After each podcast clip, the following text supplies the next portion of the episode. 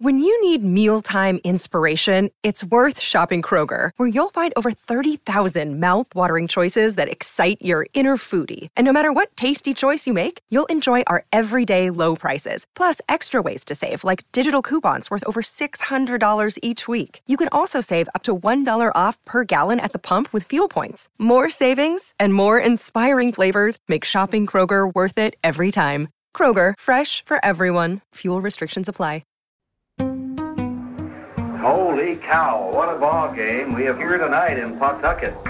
Three o'clock in the morning in the freezing cold, and you're still playing baseball in the month of April, and you're wondering, what the hell are we doing here? We have a chance here tonight in little old Pawtucket, Rhode Island, to get in the history books. It was just the battle. It was just the battle for the last run. This is unbelievable. Here we go. Welcome to 30 for 30. I'm Nellie Gillis. When we think of historic moments in baseball, there's a long list. There's Hank Aaron breaking Babe Ruth's home run record, or Nolan Ryan getting 5,714 strikeouts, or Joe DiMaggio's 56 game hitting streak. These all happened on the big stage, in major league ballparks packed with fans, and millions more watching or listening from home. But the world isn't always watching when records are broken. In April of 1981, history was made during a minor league game in an old stadium in Pawtucket, Rhode Island. This is AAA baseball, one step below the major leagues. On the field are some future Hall of Famers, Wade Boggs and Cal Ripken Jr., and some names you've probably never heard of. 30 for 30 podcasts brings you the longest game, the longest ever played in professional baseball. This story comes from the Radio Diaries podcast, and it's told by those who were there as the Pawtucket Red Sox and the Rochester Red Wings cement their place in history.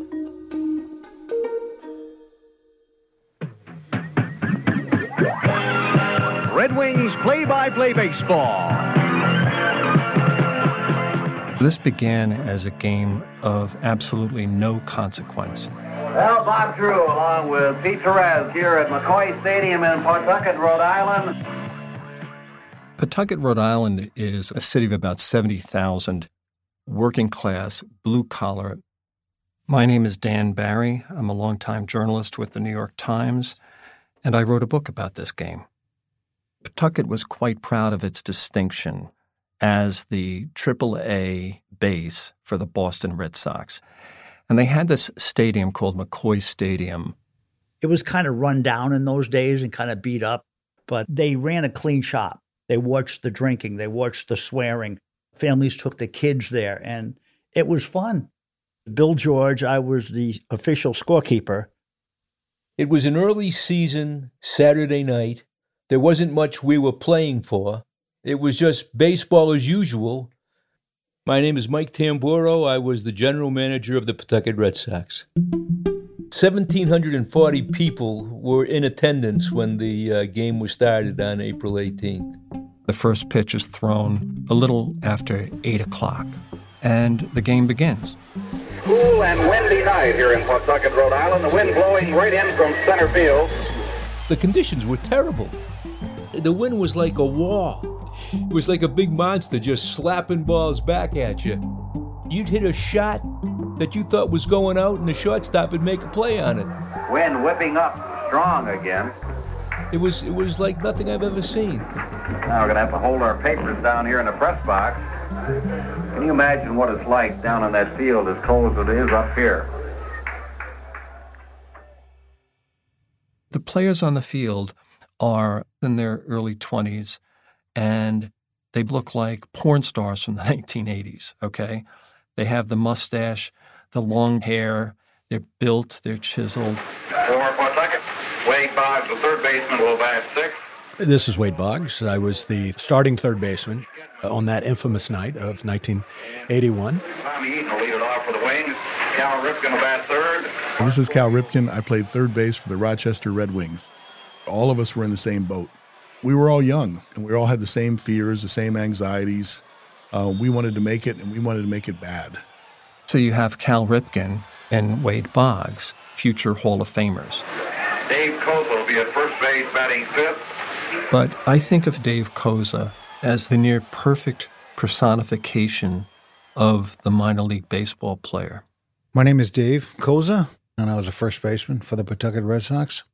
To be a part of of AAA, uh, you know, you're you're only one step and 40 miles from from Fenway Park. If you keep playing hard, maybe you can get to the top. I don't think you could find more a team player than Dave was. Annie Life, I was married to Dave Koza.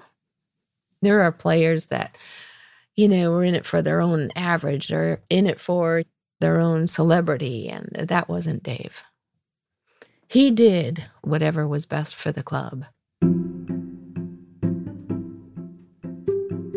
The difference between a minor league ball player's daily life and a major league ball player's daily life is a chasm. AAA is like a hamburger bus league, they call it, and uh, it was long bus rides. We got a little envelope and it had our meal money in there. You know, enough for a couple hamburgers during the day or whatever. That was about it. Everyone on the field, they all want to make it to the major leagues. Those who have already been to the major leagues want to get back. Those who have never been can't wait.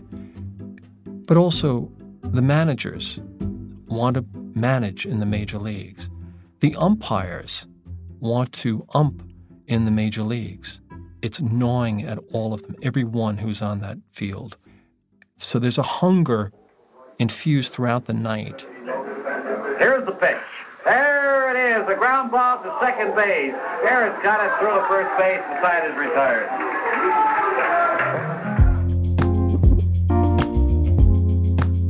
My name is Linda Drew, and my husband, Bob Drew, he was the general manager of the Rochester Red Wings, and he would announce the games.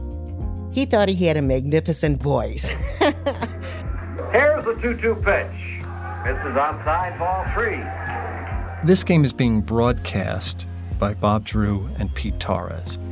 They're sitting in what is like a suspended mobile home that looms over the stadium. It looks like it's just held together with some duct tape. Normally, that broadcast would not be saved for posterity, basically because no one could care, right? So, in the case of this game, and it's just serendipitous, Bob Drew had asked his fiancee back in Rochester, Linda, to record it. I taped the games on the little transistor radios, and it had a tape cassette in it. You fans back in Rochester, why don't you drop us a postcard? Strike three call as Dan took one looking. For the first six innings of the game, it's following the usual rhythms. There wasn't a lot of hitting, but in the top of the seventh, Rochester scored the first run of the game. Chris Bourjos singled to left field, driving in the lead run of the ball game. The Wings leading one to nothing. And the bottom of the ninth, Pawtucket was in danger of losing the game, but being behind by only one run, I'm an optimist. I'm always thinking my team can still win this game. Uh, there's always hope. It was probably pushing close to 11 o'clock. It looks like the game is almost over. The guy who comes up to the plate is the designated hitter, Russ Laribee. Here we go. Laribee was struck out swinging in the fourth. He grounded out. He struck out in the sixth. Here's the pitch. Russ Laribee hit a fly ball called a sacrifice fly to the outfield. Pawtucket scored from third base on the fly ball. That tied it up one to one. Russ Laribee drove in the tying run, so we were we were ecstatic that we had tied the game. Rochester won. Pawtucket won.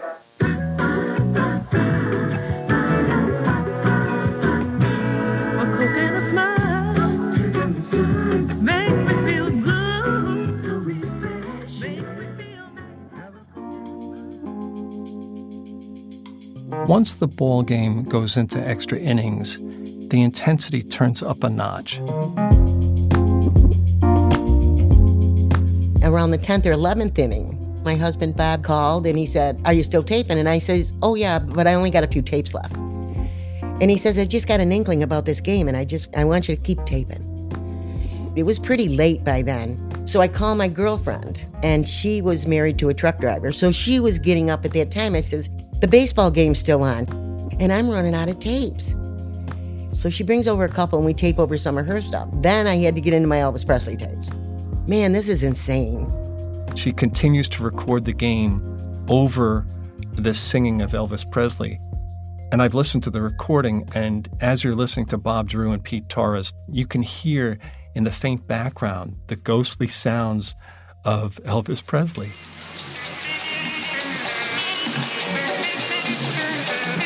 Pitch fouled off on the right side. One ball and one strike.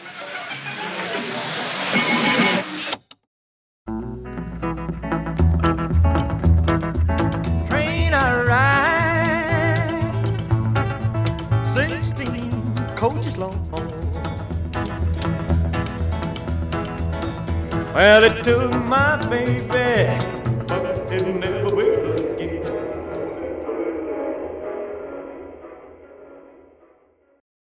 listening to Rochester Red Wing Baseball on WPXN. It'll be Laribee, Koza, and Boggs. It's getting kind of close to midnight, and no one's come close to scoring. There's no score in the 10th or the 11th or the 12th or the 13th or the 14th.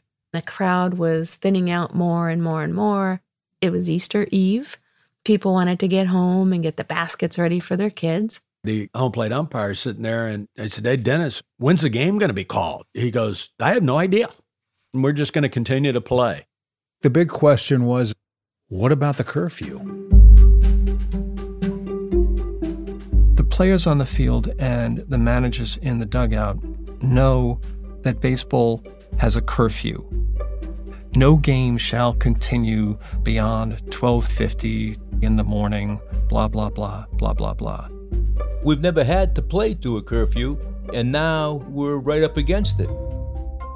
Jack Lietz was the third base umpire, and I called Jack over and I said, "You know, there's a curfew at 12:50 a.m." He said, "Mike, that doesn't mean shit to me." He said, "There's no curfew. It's not in our manual. I've got to go by my manual." Normally, there would be a paragraph. It was a boilerplate paragraph talking about curfews. For some reason, that particular paragraph disappeared from the 1981 manual. Uh, when it was being retyped by secretaries, who knows, it fell off the page and rolled under a table. No one knows, but the paragraph is not there. It's just unbelievable that somebody made a proofreading error that created the opportunity for this crazy night. You know, common sense would dictate that you would postpone the game, but that isn't how umpires think. They are trained to follow the book. It's Talmudic. This interpretation manual is something that you must go by. It could be what you call the umpire's Bible. My name is Tony Mainers. I was a rookie umpire in AAA baseball. Yes, it was cold and it wasn't getting any better. The players were so tired, they were swinging and missing. They were almost like robots going up there or mummies or so. I mean, they just couldn't perform. But there was no point in the evening where I would have even thought of going against what our book is actually saying. The game continues into the great unknown of extra innings, which means it will go on and on until someone scores a winning run. 0 and 2, and Pete and I have been standing up for the last four innings, just trying to keep warm, with our hands in our pockets. After one o'clock in the morning, the concession stands were now giving away coffee and hot chocolate and hot dogs. We were just trying to stay alive and stay warm. Count goes to one and two. They just came in and asked us if we'd like another cup of coffee. Well, I'll tell you, that would really hit the spot. We haven't had one in about an hour, Pete. no, we haven't. Thank you, Bill.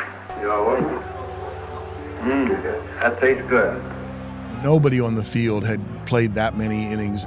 We resigned to the fact that we weren't going to score, neither team. We couldn't even get on base until the floodgates opened in the uh, 21st inning. Inning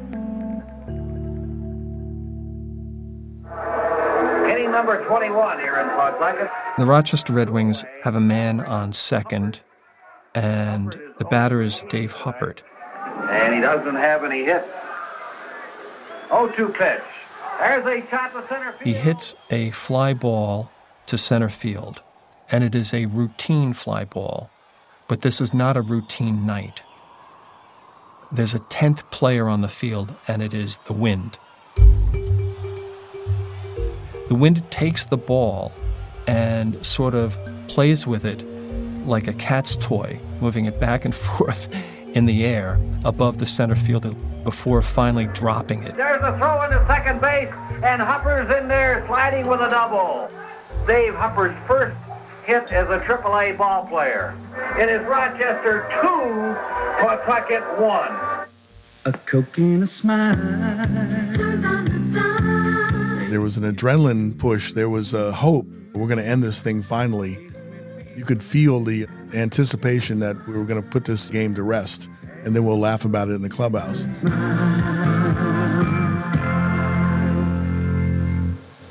Well, we go into the bottom of the 21st inning here in Pawtucket. Okay, so now it's the, the bottom of the 21st. The Pawtucket Red Sox are up at the plate. Koza's the hitter. I got to go up there and stay positive and get on base somehow, some way. There's the pitch. Popped up on the right side again. The wind is chasing it. Tommy Eaton is running for it. He's underneath it. He drops it. Second baseman starts sprinting, dives, missed the ball by two feet, and the batter got a double.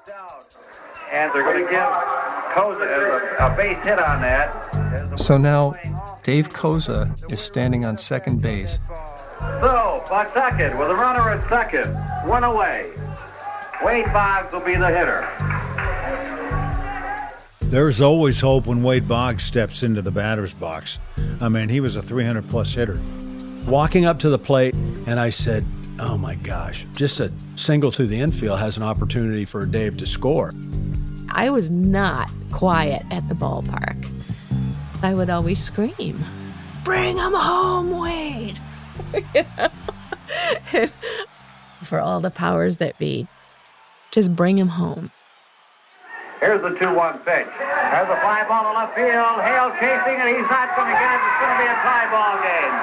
Round third comes the tying run. We just tied the game up in the, at 2 o'clock in the morning. Instead of cheering, remember everybody moaning. Oh my God, are we going to continue this? Uh, and yeah, we were. Holy cow, what a ball game we have had here tonight in Pawtucket.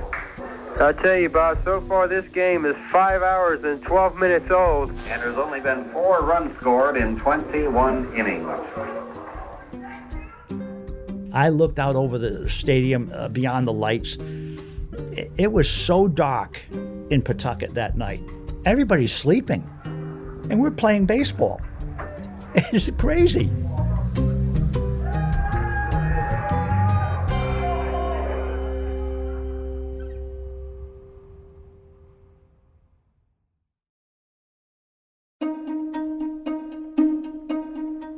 The game reaches the 22nd inning. There's the excitement that comes with extra innings, and then there are too many extra innings. Dallas so Williams. Dallas Williams leading off the 22nd inning. My name is Dallas Williams. When you're facing a guy one, two in the morning, everything looks unhittable. I was 0 for 8 at that point, and I said, God damn, what the hell do I have to do to get a hit here? So I laid down a bunt, and the ball hit me. An attempted bunt foul at the plate. Oh, geez. Now, now Morgan is hollering at the third base umpire. Joe Morgan thought that the ball hit me in fair territory, and, and the umpires didn't see it that way. Joe Morgan, who's the manager of the Pawtucket Red Sox, is out on the field screaming at the home plate umpire because he says that Williams is out. He is really hot. Morgan is really hot. I remember Joe running out and getting the umpire's face. He was pissed. And I'm sure you can hear him through our microphones all the way up here. Okay, Joe Morgan has just been thrown out of the ball game, and I think it's because he said, "I don't give a darn" or something like that. Yeah, something to that effect. but anyway, The umpire said, Hey, if you don't get off the field, I'm going to call the cops. And Joe said, What are you, crazy? what cop is going to come to the ballpark at one o'clock in the morning to throw a manager out of the field? He's been tossed out of the ball game, and he gets a good round of applause from the few people that are left here. anyway, it's no balls and two strikes on Dallas Williams. We're in the uh, 22nd. Everybody by that time was just punchy, silly. I forgot what I was going to say. Yeah, anyway, here we go. now we have somebody coming out of the Red Wing dugout, all covered up with a towel or a blanket or something to keep warm. Everybody's bundled up so tight it's hard to tell who the players are. That'll bring up Make that Cal Ripken. As we were getting colder, we found a uh, metal trash can and we started building a fire so that we could warm our hands. Our broken bats became firewood. We were breaking off ends of the wood bench to burn. You know, we threw that in there. We got invited to come down to Ben's box, the owner's box. And that's when the Chivas Regal Scotch came out. and we were sitting there. I think it was me, Debbie Boggs. We were all just huddled under all these blankets, just taking swigs out of the bottle. Tell you what, I'd like to thank all of you people that have stayed with us tonight. I hope you're having a big party back there in Rochester, and we're going to try to win it for you. There were people calling the ballpark because their husband or son or whoever was not coming home. Dennis Cregg, the um, plate umpire, had brought his nephew to the ball game at one o'clock. His mother is so concerned. This was before the cell phones, before the internets.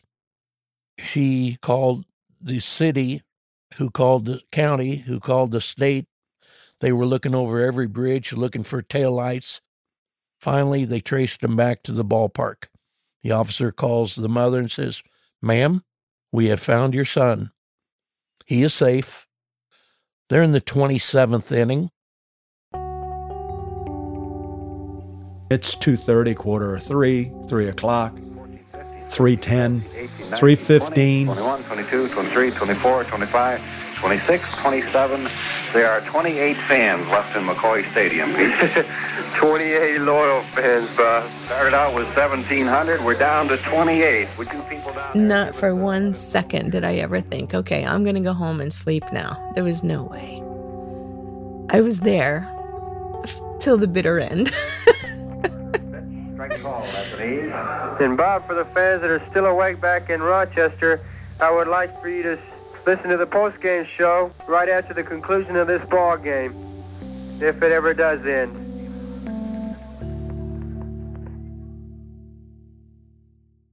I want to tell you a story. It's a story about a scandal, broken relationships, gossip, rumors, money, corporate rivalry, and a broom. A performance enhancing broom. My name is John Cullen.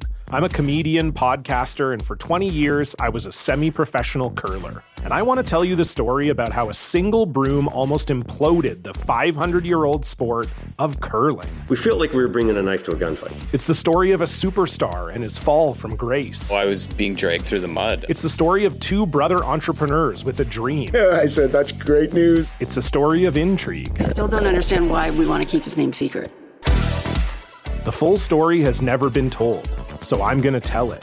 Broomgate How a Broom Almost Killed Curling. It was a year I'd like to forget. To listen to Broomgate, search for Broomgate in your favorite podcast app. That's all one word Broomgate. As the innings mounted, and we got to 25 innings, 27 innings, 30 innings, we figured we're, we got to be close to a record here.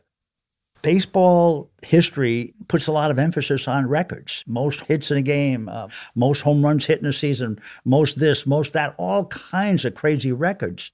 I'm thinking, wow, we have a chance here tonight in little old Pawtucket, Rhode Island, to get in the history books. It became what you were playing for at some point, you know? Because something good had to come out of this crazy night, or else we all froze our rear ends off for nothing. You know, I think everyone kind of wanted it to be over, but then again, you don't want to give up a win. There's the pitch. There's a ground ball that might get through there. A diving stop by Boggs. He's up. Throw to first base in time. From 22 to 25, I made three diving plays. I didn't want to go home that night a loser. I tell you, these these two teams are really competitive tonight, Bob. It was just the battle. It was just the battle for the last run, the one that was going to come in and end the game. To try to break this 2-2 deadlock. It's been tied since the 21st. My goodness. And Bob, we played exactly eight hours. They always told me I had a big mouth, but I didn't know, I didn't know I could talk for eight hours straight. Here it is, four o'clock in the morning, the 32nd inning. It's even absurd to say that in baseball, to say the 32nd inning. Rochester gets a guy on second base. Uh, the batter hits a single to right field. Pitch. There's a shot and might get through there. It does out in the right field for a base hit. John Hale is rounding third. Hale was trying to score. It would have been the ball game, you know, put Rochester ahead. The manager for the Rochester Red Wings is waving his arms like a windmill. Get your ass home. Get home. The right fielder for the Pawtucket Red Sox is Sam Bowen. Now, Bowen has to try and throw this guy out, and the entire game rides on this play. So let's pause here. Imagine being Sam Bowen. You've been in right field for seven plus hours on and off.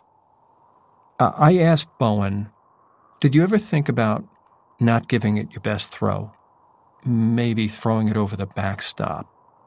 And Bowen really got angry with me. He said, This is what I do. I am not going to do anything less than my best. Even though this guy is never going to make it back to the major leagues, and he knows it, God damn it, he is not going to let this guy score.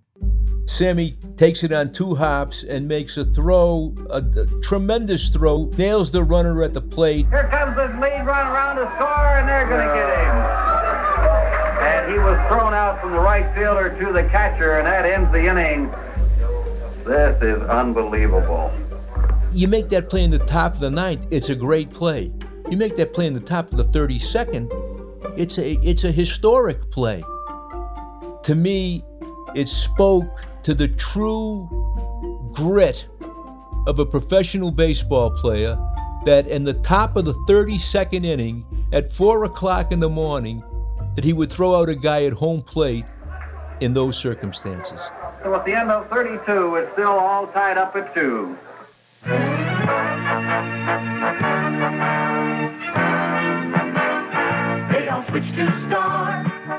At four in the morning, mentally, I, I kind of lost it. I was saying baseball could kiss my ass tonight because this is not the way baseball is supposed to be played. When is this shit going to end?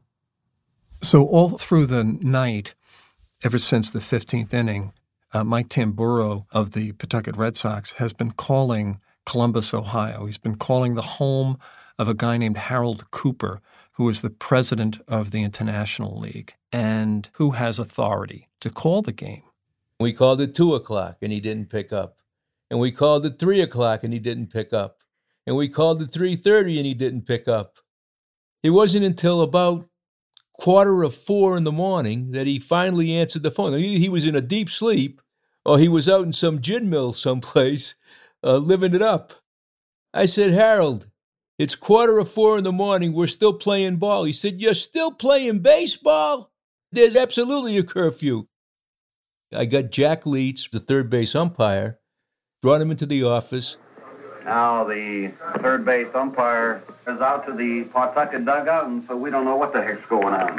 Cooper basically says, End it now. End the fucking game. And at 4:07 in the morning on Easter Sunday, the umpires have finally suspended this ball game, and it will have to be played off at a later date. We decided let's conclude this game when Rochester would make their next appearance at McCoy Stadium and give these players at least some time off to get some rest. Pete, you got a final word? So, Bo, I just like to say that both teams they played hard the whole 32 innings, and win or lose, The Rochester Red Wings and the Pawtucket Red Sox are to be commended for a job well done tonight. Once again, the final score from Pawtucket, Rhode Island. The Rochester Red Wings 2, the Pawtucket Red Sox 2 in a suspended game. For Pete Therese and Howie Burns, our engineer back at WPXN, this has been Bob Drew. So long, everybody. Good morning, WPXN.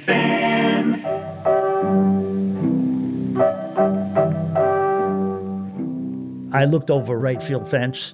I saw light in the sky. It was actually the beginning of dawn. It was a beautiful Easter Sunday morning.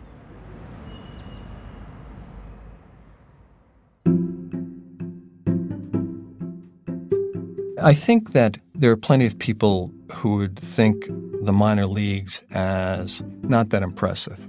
Oh, he played minor league ball. No, so you never made it to the majors, I guess, you know, so you, you probably aren't that good. You have to think about the millions of boys and girls who played baseball in the sandlot, played in the little leagues, were lucky enough to make their high school baseball team. They made it to their college team. To play college ball is impressive. To play minor league ball is really, really impressive. By the time you make it to the AAA, you are an exceptional ball player.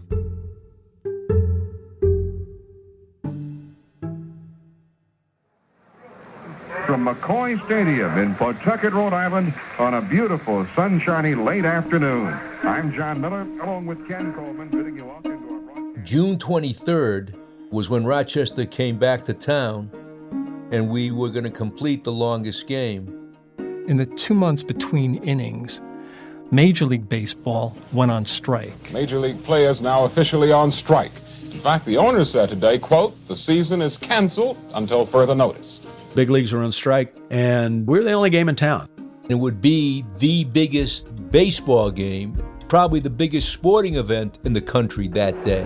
This is the most attention that the city of Pawtucket, Rhode Island has had and since a number of years back when, believe it or not, the camel at the local zoo here got drunk. The camel went berserk. They had to shoot the camel, and animal lovers from all over the country sent nasty letters to the mayor of Pawtucket. Well, I tell you now, Tom, that Pawtucket will always be known as the place where they played the longest game in history of baseball instead of where they shot the drunken camel. 5,800 people came to the game. The place was sold out. The people who couldn't get tickets were on were standing on top of their cars looking over the fence. Just walked out on the field and there's cameras and, and press like you've never seen before. It was like being in the big leagues, really. The Armed Forces Radio and Television Service. We had the Armed Service Radio. We had the Mainichi Daily News from Tokyo. We had the BBC. Baseball, in theory, can go on forever, and last time it just about did. It ran for eight hours and seven minutes, ending after four o'clock in the morning with no result. And this in a country where they think that cricket is boring. Finally, the umpires shoo everyone away so that the baseball game can resume. We'll pick it up in the 33rd inning. And the batter now is Cal Ripken Jr. And the top of the 33rd, I got a single up the middle, which uh, made my one for 12 night uh, turn into two for 13, which uh, I was kind of happy about. Ripken with a lead away from first base. And Ojeda throws, and there's a fly ball into left field. Running in on it is Walker. He's there. He's got it. And we will go to the last half of the 33rd inning. Tied at two. Bottom of the 33rd. I think the pressure was already in motion. The first batter is Marty Barrett. He gets hit by a pitch. And we got a guy on first. The next batter is Chico Walker. He gets a single. Now all of a sudden we got a guy on first and third. The next batter is Russ Laribee. He is walked. The bases are loaded. And Dave Koza, strong right-handed batter, will be coming to the plate. I couldn't even imagine what was going through Dave's mind. It was just a lot of pressure. A real lot of pressure. Like the eyes of the baseball world were on him. You've lived your whole life for this moment. One ball, one strike is the count on Koza. Cliff Speck is on the mound, the pitcher for Rochester. I recall fouling off a couple pitches. That kind of told me that I was a little bit anxious. When he would swing and miss, I would just, oh, okay, gather your thoughts, gather your thoughts. Just see the ball coming, just see where you're going to put it. I just tried to focus and tried to block out everything that I could. You know, it's just me and the guy on the mound. Two balls, two strikes on Dave Koza. Speck works to the belt. He throws me a curveball that that pitch gets me out almost every time. I may have had my hands clapped in prayer. At that moment, I just remember just holding my breath. The 2 2 pitch. Line drive. Base hit. Left field. After I, I made contact, I just I, I looked up. It floats over the head of the future Hall of Famer Cal Ripken Jr., who could do nothing to stop it. And it lands in the grass in the short outfield. And Marty Barrett touches home plate. This game is history as Dave Koza drives in Marty Barrett. and touched first base. And by the time I, I turned around to head back, you know, our teammates were, were coming out on the field. And the entire Pawtucket team is now out on the field congratulating Koza. He was in the middle of this mayhem. I was trying to get down uh, to give him the high five or something and couldn't even get near because all the fans were, you know, against the rail. Place went absolutely bonkers.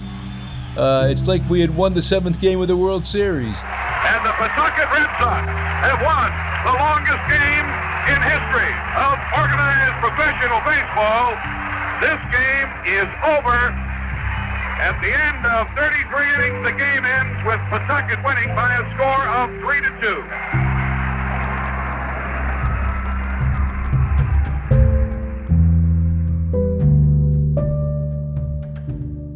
For one day, Dave Koza was the king of baseball. The attention of baseball hungry fans has been captured by a minor league game in Rhode Island.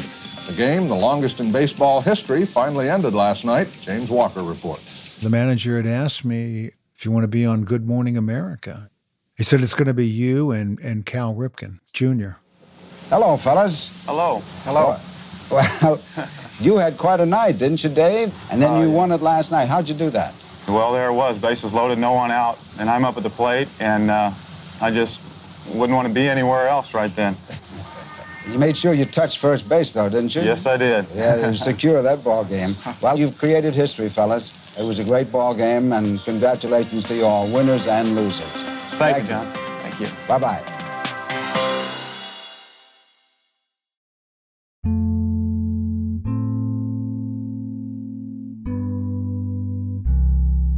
The minor leaguer is always hearing time clearing its throat.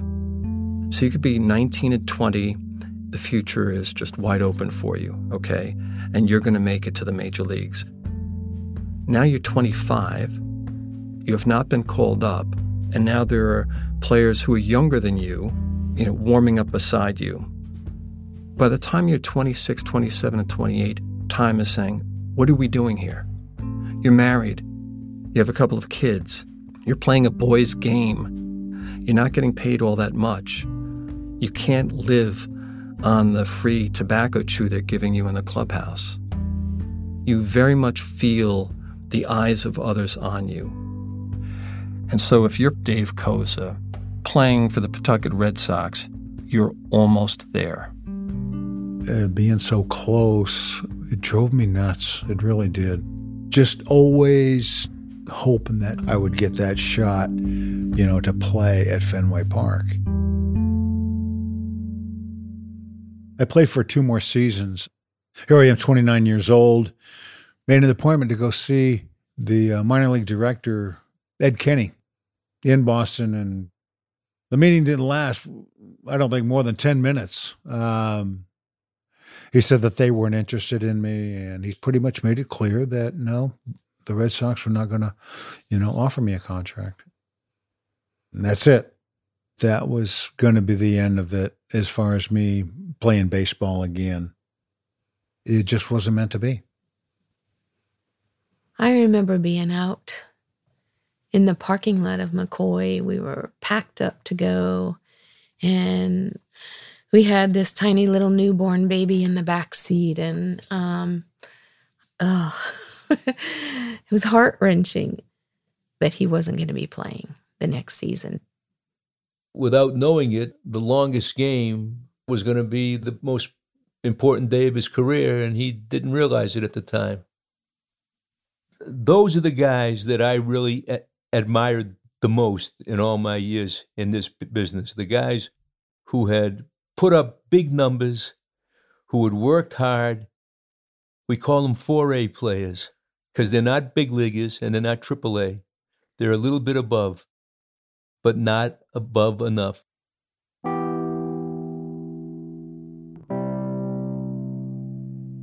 In the years to come, Wade Boggs and Cal Ripken Jr. wind up having Hall of Fame careers. Dallas Williams wound up getting major league playing time, and he became a well respected batting instructor and coach, and he's still in the game to this day. Dave Koza never played a single game in Major League Baseball. But his bat and his portrait did make it to Cooperstown. Dave Koza has been in the Red Sox farm system for the past seven years, but never, never has there been a night like tonight. Koza and Marty Barrett, who scored the winning run, forever now will be immortalized in baseball's Hall of Fame. Because no one has ever played 33 innings before. And until two teams do it again, Dave Koza and all the Pawtucket Red Sox are a unique chapter in baseball's long history. And it all happened right here in Pawtucket, Rhode Island. As Phil Rizzuto, the Yankees play-by-play announcer, likes to say, how do you like that?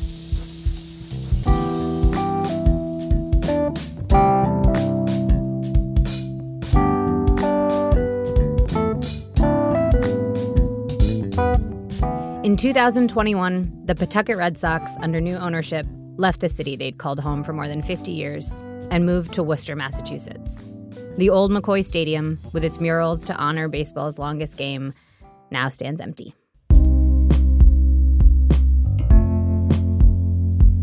This story was produced by me, Nellie Gilles, of the Radio Diaries podcast. We're a part of PRX's Radiotopia network. It was edited by Deborah George, Ben Shapiro, and Joe Richman, and mixed by Brendan Baker. Our archival producer was Megan Coyle, and our production assistant was Delilah Ryder. Dan Barry was our consulting producer. If you want to learn more about this game, check out Dan's book, Bottom of the 33rd. The ESPN 30 for 30 podcast team includes senior editorial producer Eve Tro, line producer Kath Sankey, associate producer Gus Navarro, executive producers Marsha Cooke, Brian Lockhart, and Rob King. Licensing support from Jennifer Thorpe. Fact checking was done by Daniel Tomorrow. Additional thanks to ESPN's 30 for 30 development and production teams. That's Adam Newhouse, Tara Nadolny, Trevor Gill, Marquise Daisy, Isabella Seaman, and Diamante McKelvey. I'm Nellie Gilles. Thanks for listening.